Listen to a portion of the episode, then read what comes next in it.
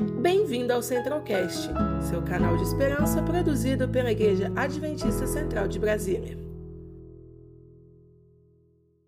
É muito bom nós estarmos juntos nesse momento para nós estudarmos a palavra de Deus. Aos domingos, você já sabe, nós temos estudado a série Milagres, onde a cada domingo nós temos visto um milagre que Jesus operou, extraindo lições para a nossa vida. E o milagre de hoje nós vamos estudar um pouco sobre a cura de um paralítico em Cafarnaum. Nos cerca de 25 milagres realizados por Jesus no Novo Testamento, em mais da metade deles, um parente ou um amigo levou alguém ao Senhor Jesus para ser curado. E a história de hoje, nesse, relato que vamos estudar, nós vamos ver a alegria de Cristo Jesus, o prazer de curar as pessoas, e também vamos ver aqui a intencionalidade dos amigos do paralítico, extraindo lições para a nossa vida de como é importante levar pessoas aos pés de Jesus. Infelizmente, muitas pessoas não vão encontrar a cura em Jesus Cristo, a menos que alguém tenha fé e leve essa pessoa para se encontrar com Ele. Esse também é o nosso papel. Por isso, mais do que eu desejar um milagre, eu preciso ser um milagre de Cristo Jesus na vida daqueles que me cercam. E nessa noite, então, eu quero convidar você a abrir a sua Bíblia no Evangelho de Marcos e no capítulo 2, nós vamos ler a partir do verso 1. Marcos, capítulo 2, verso 1. Quero convidar você a abrir a sua Bíblia e vamos meditar um pouco nesse milagre, o milagre que Jesus realizou em curar esse paralítico e como também é, os quatro amigos também podem nos ensinar lições importantes que vamos aprender dessa história nesse momento. Marcos capítulo 2. E você que já encontrou o texto bíblico, você que já está com a sua Bíblia aberta, agora eu quero convidar você para nós orarmos ao Senhor mais uma vez, pedindo ao Espírito Santo para falar aos nossos corações. Vamos orar. Senhor nosso Deus, nós louvamos e bendizemos o teu santo nome, de eternidade a eternidade, pois só tu és Deus. Só o Senhor é digno de toda honra, de toda glória e de todo louvor.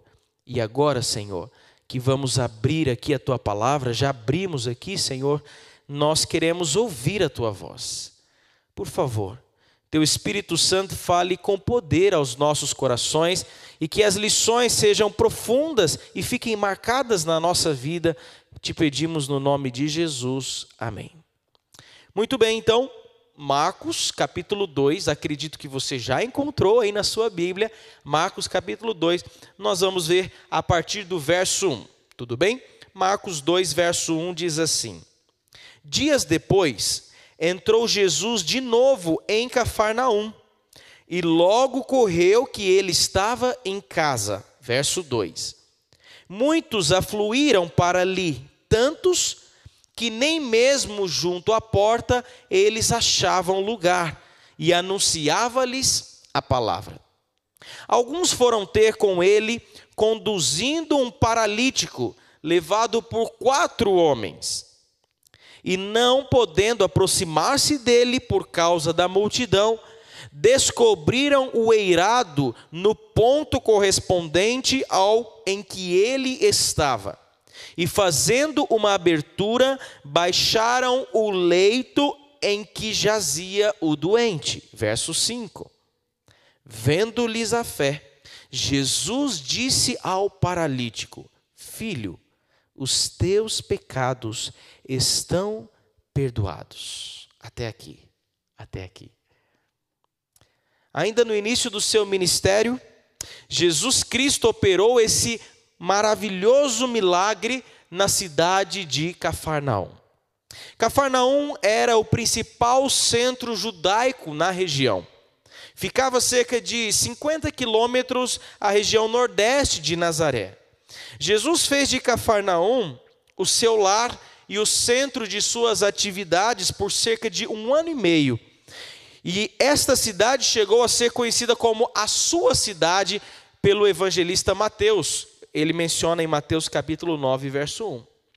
Cafarnaum era um local estratégico, era como o centro da obra de Cristo, era a sede de onde ele conduzia o seu ministério em toda a região da Galiléia. O fato de estar em casa, aqui no verso 1 que nós lemos, muito provavelmente se refere à casa de Pedro. Jesus, nessa ocasião, estava na residência de Pedro. E diz o verso 2 que tinha tanta gente, o local estava tão aglomerado, uma grande multidão de pessoas, gente dentro da casa, gente fora da casa, todos estavam ali para ouvirem as palavras de Jesus Cristo. Imagine que grande privilégio, não é verdade? Saber que Jesus estava ali e saber que ele iria agora transmitir lições fazia com que as pessoas desejassem estarem na presença, na presença do mestre, do mestre dos mestres. Jesus não apenas ensinava através de suas palavras, mas principalmente também pelas suas ações, pelos milagres que ele realizava. E ali, naquela multidão, havia gente de todo tipo. Tinha aqueles que eram os sinceros, tinham também os curiosos, tinham também os incrédulos no meio daquele povo, tinha também os líderes religiosos, os líderes judaicos, que estavam ali buscando algum motivo para acusar Jesus, tinha ali, quem sabe, alguns romanos também, eram muitas pessoas que estavam próximos daquele lugar, da casa de Pedro. Essa aglomeração de pessoas causou um problema para aquele paralítico e para os seus amigos também. Porque eles vão aparecer apenas no verso 3, e no verso 3 diz de Marcos capítulo 2, nós já lemos que o paralítico ele estava sendo levado por quatro homens, quatro homens. Aquele homem, aquele paralítico, por certo tempo ele havia perdido toda e qualquer esperança de um possível restabelecimento ou possível cura. A sua doença era o resultado de uma vida pecaminosa e os seus sentimentos estavam amargurados pelo remorso. A vida do paralítico antes de conhecer a Jesus Cristo, de fato, era uma vida muito triste e como as consequências dos erros de sua vida pregressa fizeram com que ele estivesse naquela situação. Por muito tempo, o paralítico, inclusive, ele suplicou um milagre. Ele queria obter alívio àquele sofrimento. Quem sabe, eu imagino junto com você, o paralítico indo à sinagoga, quem sabe o paralítico buscando os, os líderes judaicos daqueles tempos e pedindo ajuda. E os líderes religiosos, quem sabe, tratando aquele homem de modo frio, de modo indiferente, dizendo que a cura dele, a cura que ele buscava era impossível porque a sua doença era incurável e agora aquele homem estava numa situação desesperada. Sabe, querido amigo, querida amiga, longe de Jesus, o que nos resta é o desespero. Quando nós não conhecemos a Jesus, a nossa vida não tem esperança, a nossa vida não tem um significado. E assim era a vida daquele paralítico. A, a, apesar de todo esse contexto, dessa situação, ainda tinha um agravante. Os fariseus, eles consideravam aquela doença, o paralítico, a paralisia que ele sofreu. A doença era, na visão de alguns, um ato de desagrado divino, ou seja, era melhor que as pessoas se mantivessem longe do paralítico, porque ele era alguém alvo do desagrado de Deus. Tudo isso causava confusão mental ao paralítico. O paralítico ele caiu numa espécie de, de, de depressão, num abismo de desespero, e agora então, finalmente, queridos, finalmente, Imagine, aquele paralítico ouve falar de Jesus. Jesus não fazia muito, ele havia curado um leproso. Jesus, ele, de acordo com o Evangelho de Marcos, no capítulo 1, Jesus ele já havia curado muitos doentes, expulsado demônios, e Jesus estava ali na região de Cafarnaum. E eu fico imaginando aquele homem, aquele homem, aquele paralítico. Jesus está aqui, é a minha chance, é a minha oportunidade. Imagine, a chama da esperança foi acendida novamente no coração, no coração daquele paralítico. Sabe, queridos, Jesus, ele não apenas divide a história em duas partes, antes e depois de Cristo, mas Jesus divide a história do ser humano. Nós somos um antes de conhecermos a Cristo Jesus, depois que nós o conhecemos, a nossa vida ela muda completamente. E esse paralítico, ele tinha o objetivo de ir em busca de encontrar-se com Jesus. Porém, nós lemos o texto. O verso 4 diz que era impossível chegar aonde Jesus estava pela multidão de pessoas, porém o paralítico tinha pelo menos quatro amigos, quatro amigos. Esses quatro amigos conheciam a vida daquele paralítico. E os amigos, eles então, quem sabe, motivaram aquele paralítico para não desistir. Nós vamos encontrar uma maneira. Você precisa estar perto de Jesus. Como é bom ter amigos assim, né? Quantos amigos de verdade você tem? Dá para contar nos dedos de uma mão ou mais? Amigos de verdade, não pessoas que você conhece, colegas. Às vezes em nossas redes sociais tem muitas pessoas, não é verdade? Mas amigos de verdade. Eu considero esses quatro amigos amigos de verdade desse paralítico. Porque os amigos de verdade são aqueles que nos levam para mais perto de Jesus. Como eu sei que eu tenho um amigo de verdade? Exatamente essa definição.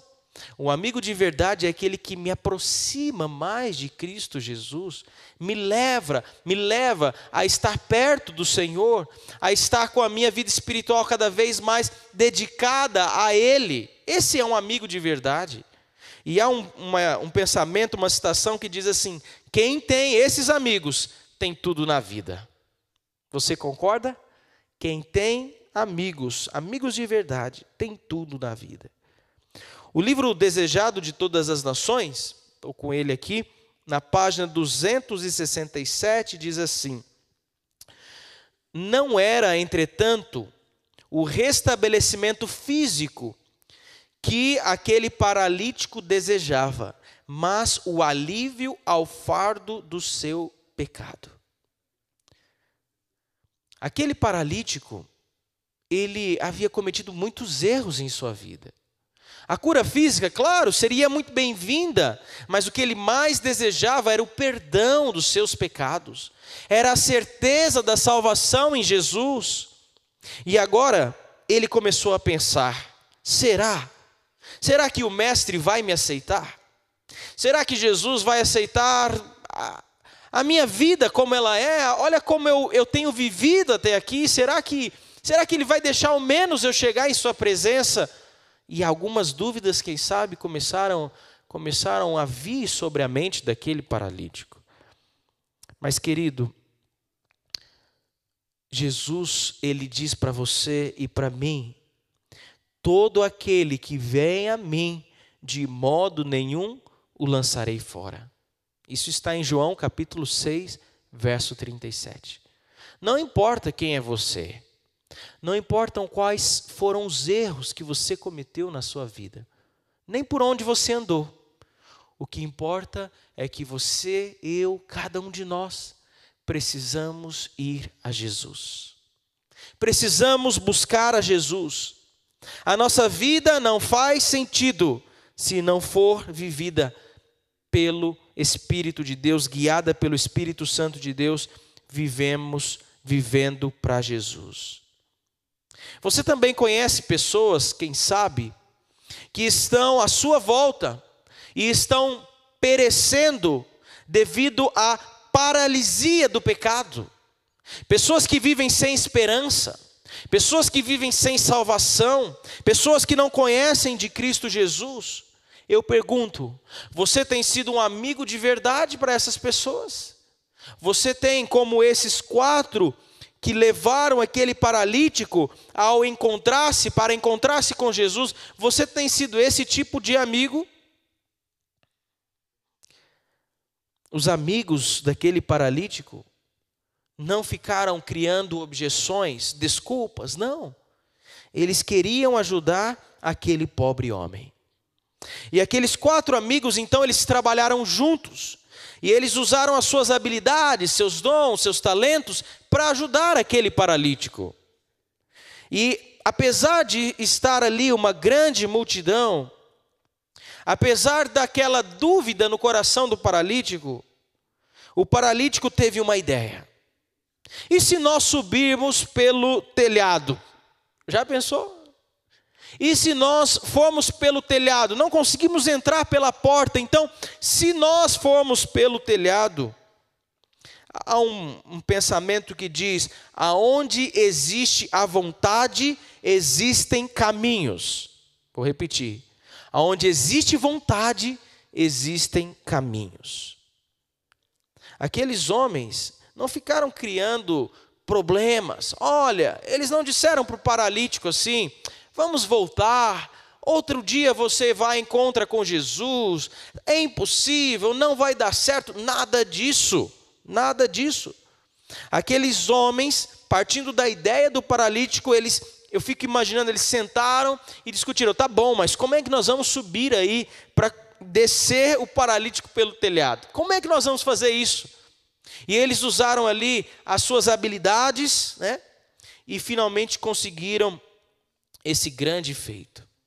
Eles destelharam literalmente o telhado da casa de Pedro. É, o telhado no, no Oriente Médio, ele era construído colocando-se telhas e ladrilhos sobre os caibros.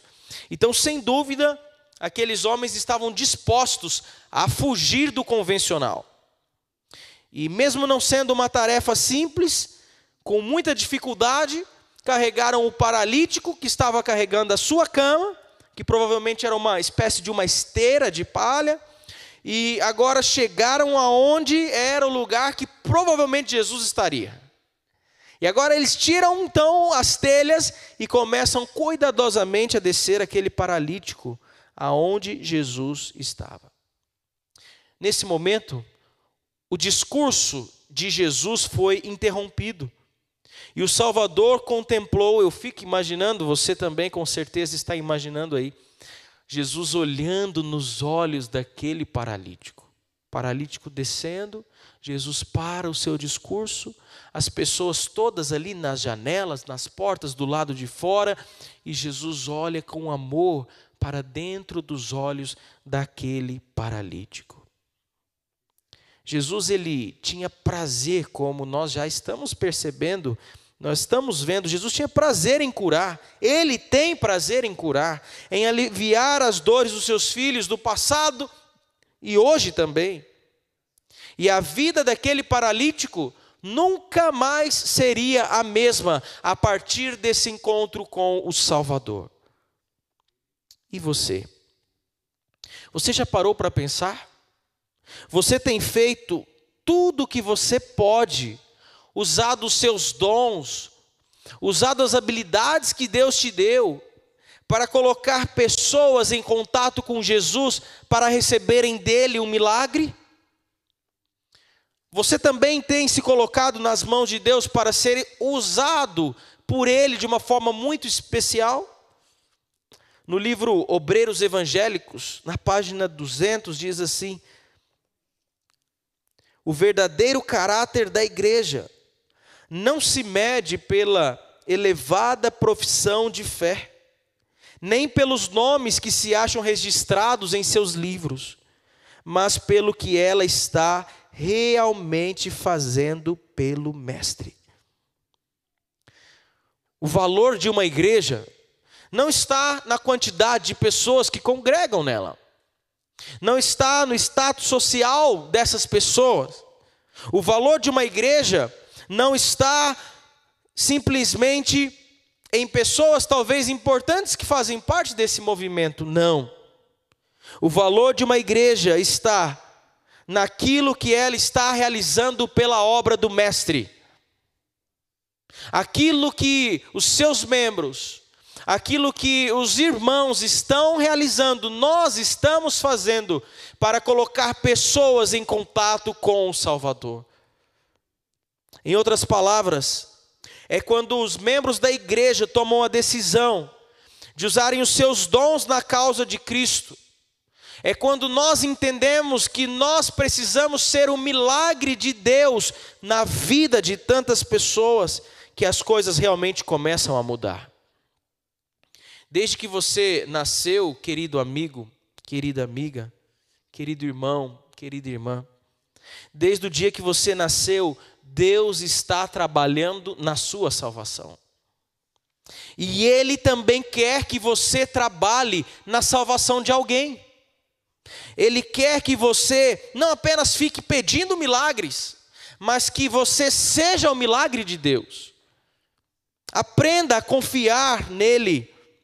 E desta forma, você e eu, nós seremos o canal do amor, da misericórdia e do milagre de Deus que acontecerá em mim, em você e através de nós.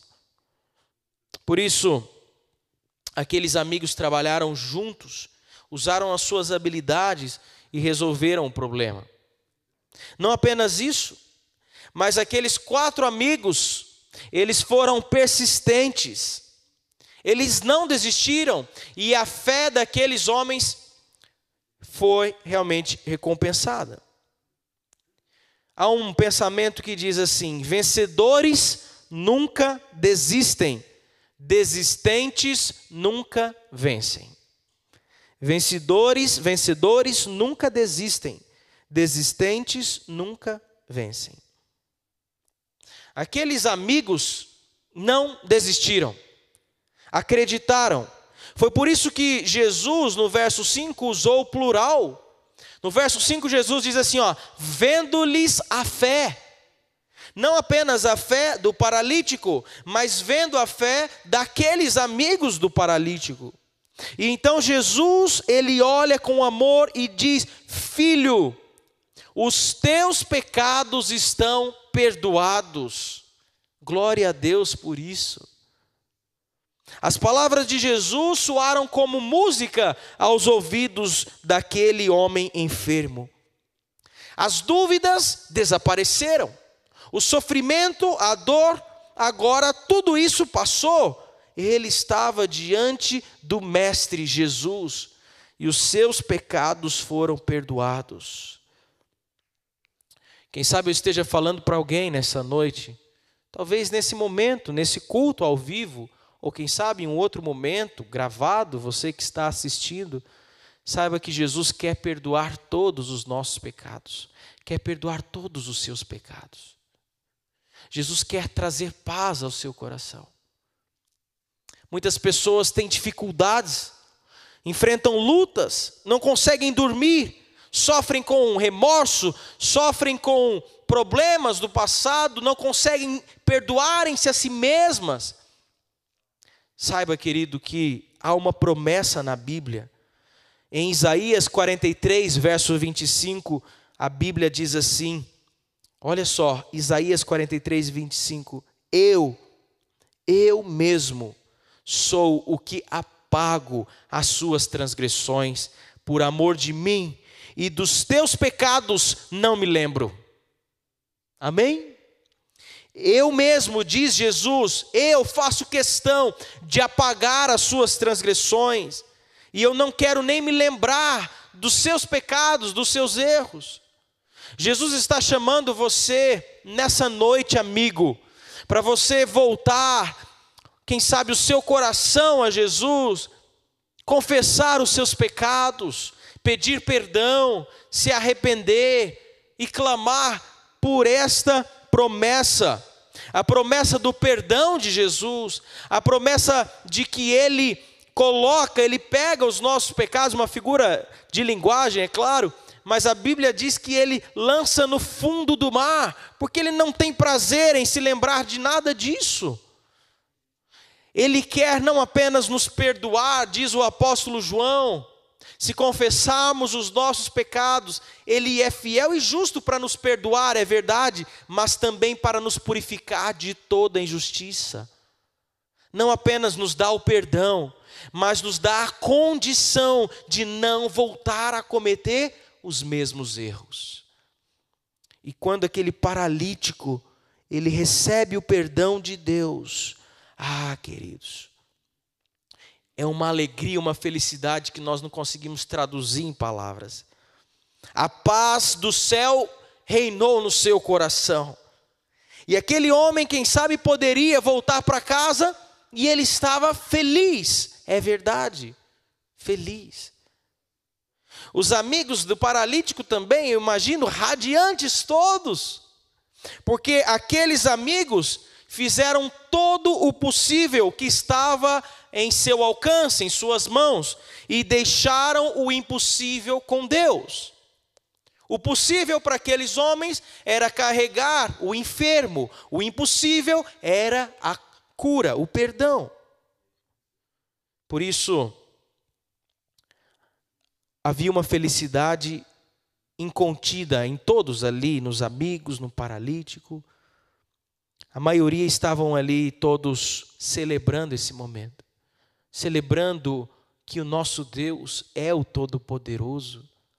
Servimos a um Deus vivo, servimos a um Deus que é o Deus do impossível, o Deus que pode todas as coisas, o Deus que pode perdoar os nossos pecados, o Deus que pode nos dar a certeza da salvação nos méritos de Jesus, no sangue que foi derramado, vertido na cruz do Calvário.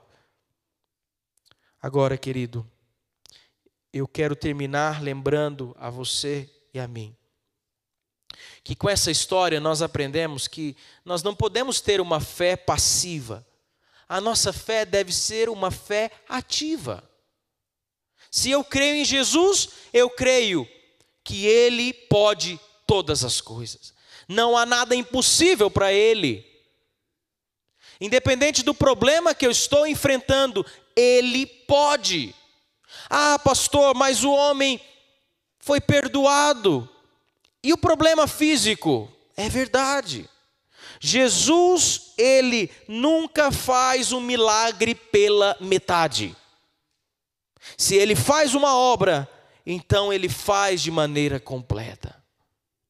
A Bíblia diz que Jesus Cristo, depois de perdoar os pecados daquele homem, os escribas, os líderes religiosos, acusaram Jesus de blasfêmia. Né? Ali, os rabis, os mestres da lei, havia uma dificuldade dos líderes judaicos de reconhecerem a Cristo como o Messias, o Salvador. Eles não, não reconheciam, não entendiam que Jesus Cristo, o homem que estava ali diante deles, era a segunda pessoa da Trindade, o Deus Filho, o mesmo que falou na criação e tudo se fez, o mesmo que abaixou-se e modelou o boneco de barro, Adão, e soprou nas narinas o fôlego da vida. Esse Jesus estava ali para dar o perdão, para dar a cura completa. E aí então diz a Bíblia que aqueles homens estavam arrazoando em seu coração sobre quem é que pode perdoar pecado senão Deus? E aí Jesus faz a pergunta: qual é mais fácil? Verso 9, Marcos 2, verso 9. Dizer para o paralítico: estão perdoados os seus pecados? Ou dizer: levanta, toma o teu leito e anda. E a obra veio. E, e, a, e o milagre ele se completou. A partir agora, o verso 10 diz assim: Marcos 2, verso 10: Ora, para que saibais que o Filho do Homem tem autoridade sobre a terra para perdoar os pecados, disse ao paralítico: Eu te mando, toma o teu leito, vai para a tua casa. Então ele se levantou e, no mesmo instante, tomou o leito, retirou-se à vista de todos, a ponto de se admirarem todos e darem glória a Deus, dizendo: Jamais vimos coisa assim. Querido amigo, qual é o milagre que você necessita? Você precisa de um milagre na sua casa, com a sua família? Quem sabe você esteja sofrendo nesse momento. Talvez alguém que está enfermo, talvez alguém da sua família, alguém do seu ciclo de amizade, talvez alguém que esteja enfrentando uma doença, um problema que aos olhos humanos impossível. Nós temos um Deus que é todo poderoso. O nosso Deus onipotente. Ele não está distante. Ele não está alheio aos problemas desse mundo e às dificuldades que você enfrenta. Ele está perto de nós. Ele está perto de você. Isaías o descreve no capítulo 59 como um Deus que está com a mão estendida para te abençoar, para te curar, para fazer um milagre na sua vida. Um Deus que está com os ouvidos inclinados para ouvir o seu clamor, independente de qual seja o seu problema. Por isso, Deus realizou o milagre completo na vida daquele paralítico e, com certeza, Deus está fazendo um milagre completo na sua vida também. Amém? Na sua vida também. Eu gostaria de convidar você a meditar nessa canção. Nós podemos, nesse momento, buscar ao Senhor a letra da música diz: Eu não preciso mais sonhar, posso abraçar o meu Jesus, posso tocar em Suas mãos. Pela fé, nós podemos tocar Jesus nesse momento, nós podemos receber um milagre na nossa vida. Mas se lembre, o primeiro milagre é confiar nele, é crer que Ele pode fazer é fazer com que a nossa fé não seja essa fé passiva, mas que seja uma fé ativa, onde nós acreditamos e Deus opera o milagre. Amém? Amém. Ouça essa canção. Permita que a resposta de Deus venha a você nesse momento.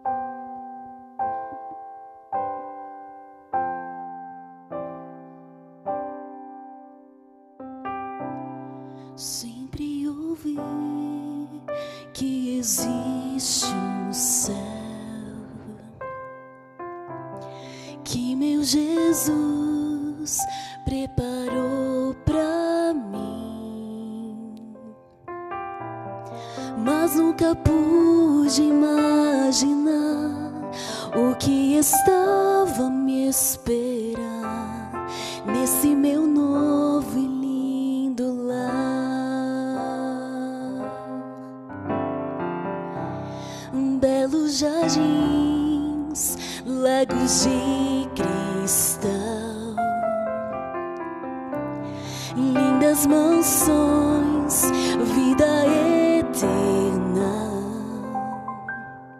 flores que nunca murcharão, não há mais sombras do mal, um novo céu.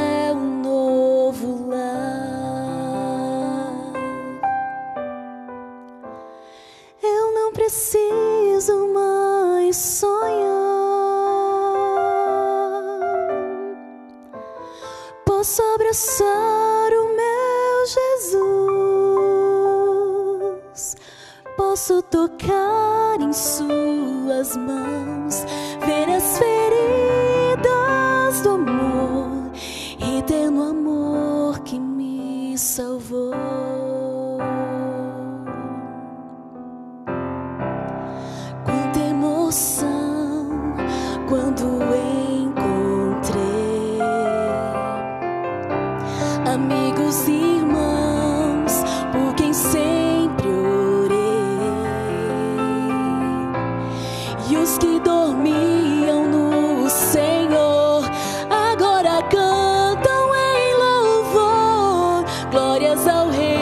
Rei, meu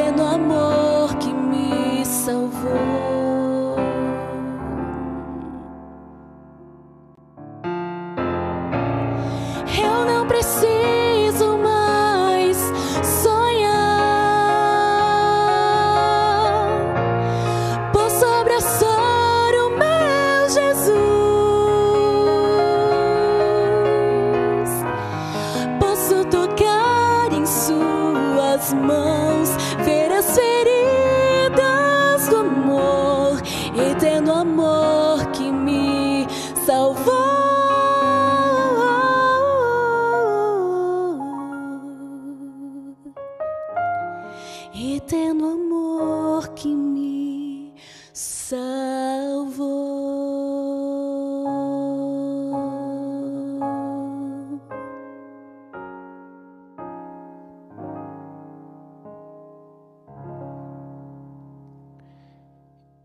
Esse é o amor de Jesus.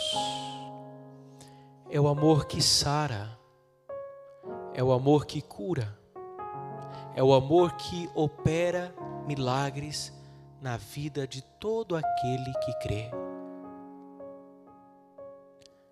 Mesmo que algumas respostas você não possua ainda nessa vida, ainda que você talvez passe por momentos de dificuldades, dor, lutas, e parece que Deus não respondeu.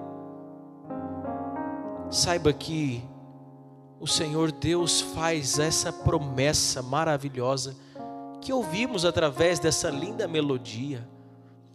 Vai chegar o momento que nós vamos estar vivendo com Ele para desfrutarmos de toda a eternidade ao seu lado. Não haverá mais a morte, não, não vai haver a dor, a separação, a saudade, o sofrimento. Nós viveremos para sempre com o Senhor. Por isso, confie no cuidado e na providência de Deus na sua vida. Confie no Deus que se deleita em fazer milagres na vida dos seus filhos. No final da história, você, você acompanhou? As pessoas que estavam ali, diz a Bíblia que todos, todos deram glórias a Deus e disseram: jamais vimos coisa assim. É por isso que Deus quer fazer um milagre na sua vida. É para que você possa glorificar o seu nome, para que as pessoas possam olhar para você e possam dizer: jamais vimos coisas assim, porque Deus está fazendo um milagre em você e através de você. Vamos orar. Querido Deus, nós louvamos ao Senhor nesse momento. Nós bendizemos o teu nome porque só o Senhor é digno da nossa vida.